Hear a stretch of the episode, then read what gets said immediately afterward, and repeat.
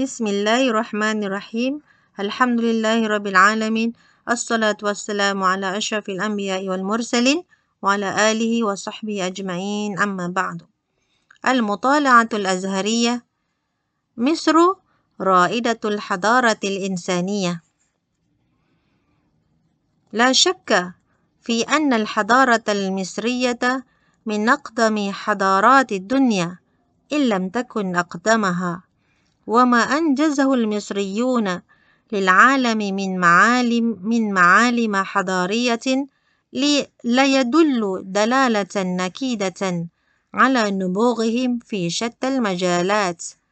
وهذا الموضوع يتناول مظاهر تألق الحضارة المصرية عبر العصور وشهادات المؤرخين للمنجزات الحضارية حضارية المصرية.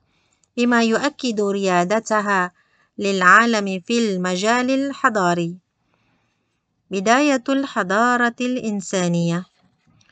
إن التطور الحضاري الذي مرت به البشرية كان ثمرة جهود دائبة أسهم فيها الناس بمختلف أجناسهم يبغون تيسير تيسير الحياة وتوفير الرخاء منذ آلاف السنين. ففي العصر الحجري كان الحجر دعامة دعامة الصناعة قبل أن تكتشف المعادن. ثم تلاه العصر البرونزي وفيه حل البرونز محال الحجر في صناعة الأدوات. ثم بدأ العصر الحديدي وفيه كشف الإنسان عن الحديد. أنفس معدن في مجال الصناعة واتخذ منه الآلات وصنع منه الأشياء. وكانت أودية الأنهار العظمى النيل والفرات والسند هي المراكز الحضارية أي في مصر والعراق والهند. قدم الحضارة المصرية. ويجمع المؤرخون على أن الحضارة في مصر قد ازدهرت منذ سبعة آلاف سنة وها هي ذي الأهرام لا تزال تحمل الدليل الناطق على وجود منشئيها وإعجازهم الفني. ويكرر المؤرخ الألماني العظيم أدولف إيرمان أن دراسة المنجزات الحضارية المصرية تؤكد أن المصريين عنصر فنان فذ سبق العالم بأسره بابتكاراته الحضارية الرائعة. وحين كانت اليونان في طفولتها كانت مصر منذ وقت طويل تقود العالم صوب المدنية. وظل العالم وظل العالم أمدا طويلا يغترف من ينابيع حكمتها. وكذلك وصف الكاتب الفرنسي الكبير رينان مصر بأنها المنار الذي أضاء ظلمات العصور القديمة. مظاهر تألق الحضارة المصرية. ففي مصر تعلقت حضارة مشرقة استمرت آلاف السنين. شادت فيها صروحا شامخة في مختلف مجالات العمارة. والفنون المختلفة وخطت في ميدان العلوم خطوات موفقة فاخترعت الكتابة وصنعت الورق وطورت علم الحساب وأدخلت الكسور واتخذت المقاييس والموازين لحاجتها إلى حصر الماشية والمحاصيل.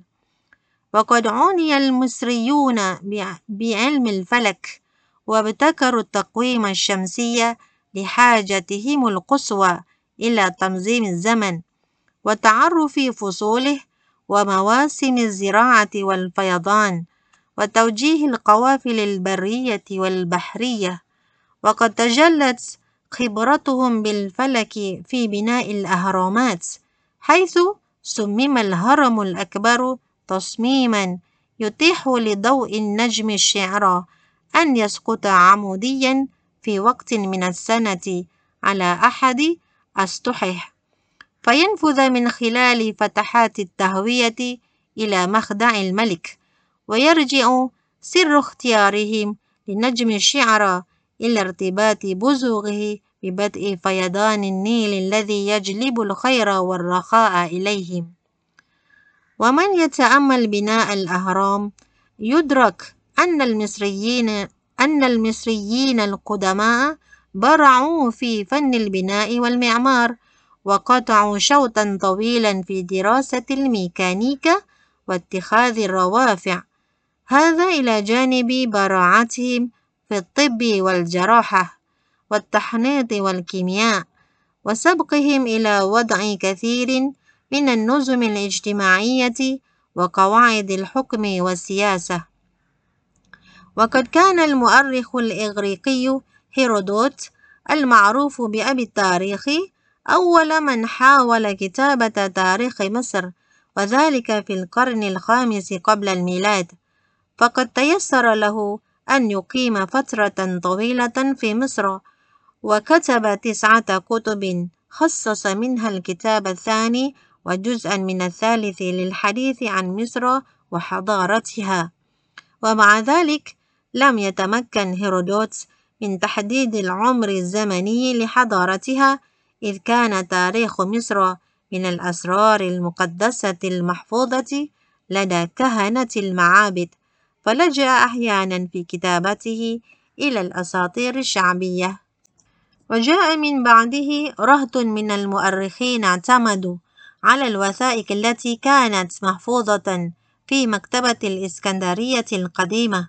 ثم زاد, زاد الاهتمام بتاريخ الحضارة في مصر بعد كشف حجر رشيد وفك رموز اللغة المصرية القديمة وترجمة البردية. الحضارة المصرية بعد الفتح الإسلامي. وبعد الفتح الإسلامي صارت مصر قلعة العلم وحصن الحضارة الإسلامية.